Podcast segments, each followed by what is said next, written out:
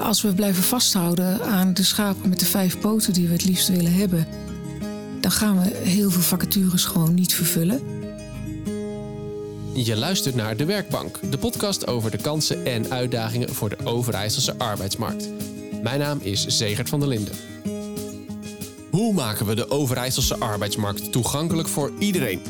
Dat is het thema van de Werkbank van deze week.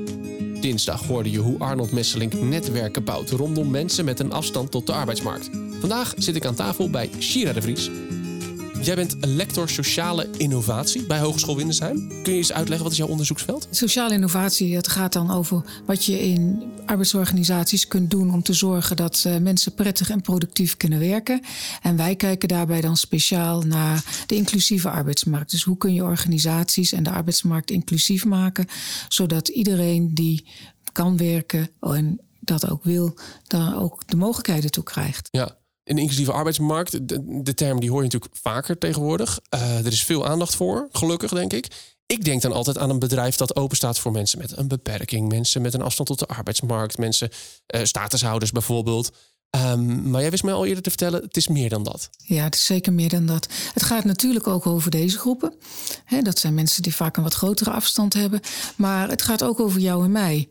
Het gaat ook over dat wij prettig kunnen werken. Het gaat over bijvoorbeeld hoe werk je goed samen met mensen die een verschillende professionele achtergrond hebben. Het gaat ook over bijvoorbeeld vrouwen in de techniek. Nou, dat zijn hoogopgeleide dames die goed aan het werk kunnen, maar toch moeite hebben om hun plek te vinden, omdat de werkgevers daar vaak nog niet klaar voor zijn. Ja, het gaat dus niet altijd om zielige mensen. Zeker niet. Nee. nee, nee. En sowieso ook de mensen die je net benoemde, ze hebben wel een afstand tot de arbeidsmarkt, maar daarmee zijn ze niet niet zielig. Nee, nee, Maar ze hebben net wat meer ondersteuning vaak nodig om goed te kunnen functioneren. En om goed hun plek te vinden. Ja, want eigenlijk hebben zij ook weer hun kwaliteiten die, die ergens bij een werkgever Precies. tot, tot zijn recht kunnen komen. Precies. Als je nu luistert en je hebt een bedrijf en je denkt, ik wil hiermee bezig, ik wil inclusiever zijn.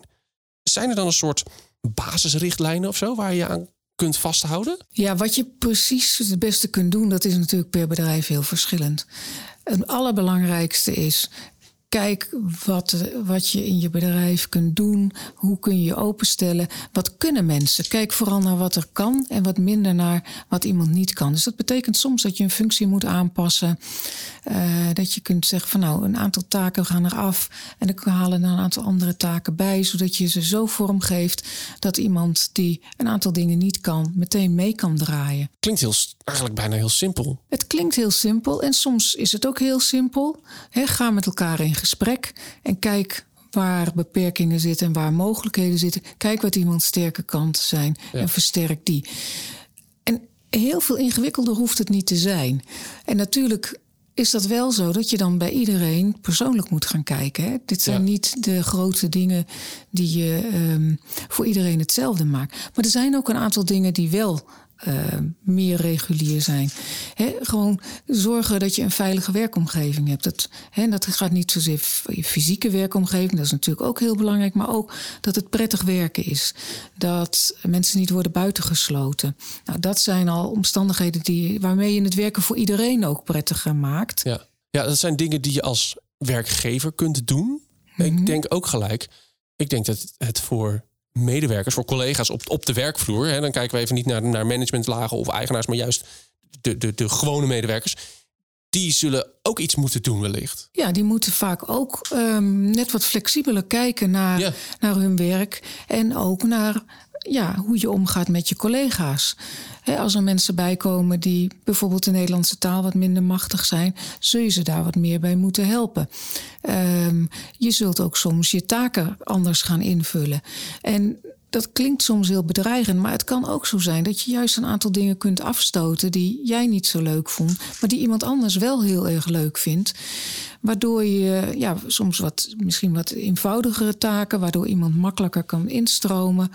Uh, maar die voor jou eigenlijk niet meer die uitdaging hebben. Ja, ja. dus dan heb je er zelf als, als, als zittende medewerker ook wat aan. Ja, dat, dat je, kan dat je zeker verder, zijn. Jij kunt een stap verder gaan zetten. Ja. Ik denk ook dat veel mensen misschien denken... nou, dit, is, dit kost ook wel weer moeite. Nou, we hebben al gezegd, nou, in de basis valt het wel mee. Het is ook een soort houding, het gesprek dat je moet voeren. Het is niet per se dat je van alles moet doen, maar soms wel.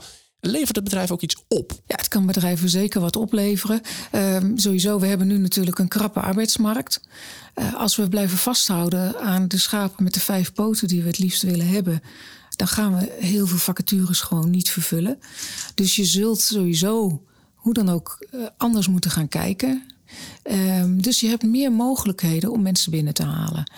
Um, vaak zijn mensen ook, zeker als ze weten dat het echt iets ingewikkelder is, heel gemotiveerd op het moment dat ze dan die kansen krijgen.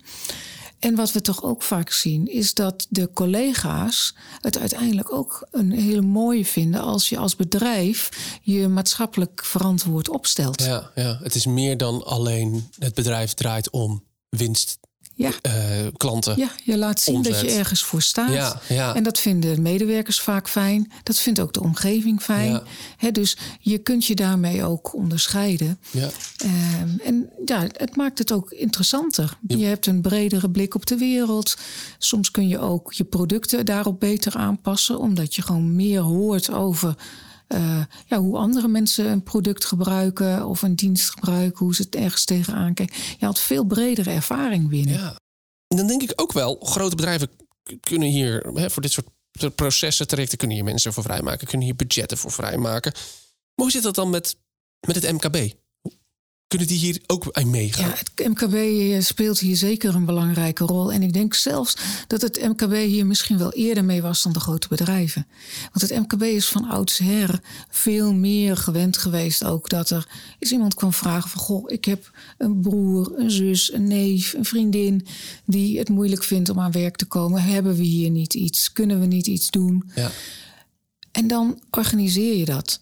En, het kan, en, het, en ze zijn ook gewend om op het moment dat er iets met een zittende medewerker gebeurt, om dan hun procedures aan te passen om het voor jou mogelijk te maken om te blijven werken. Ja. Dus het zit vaak al best in het DNA ook van heel veel MKB'ers. Voor grote bedrijven is juist dat informele circuit natuurlijk wat lastiger. De link tussen het management bij een grote organisatie en de werkvloer.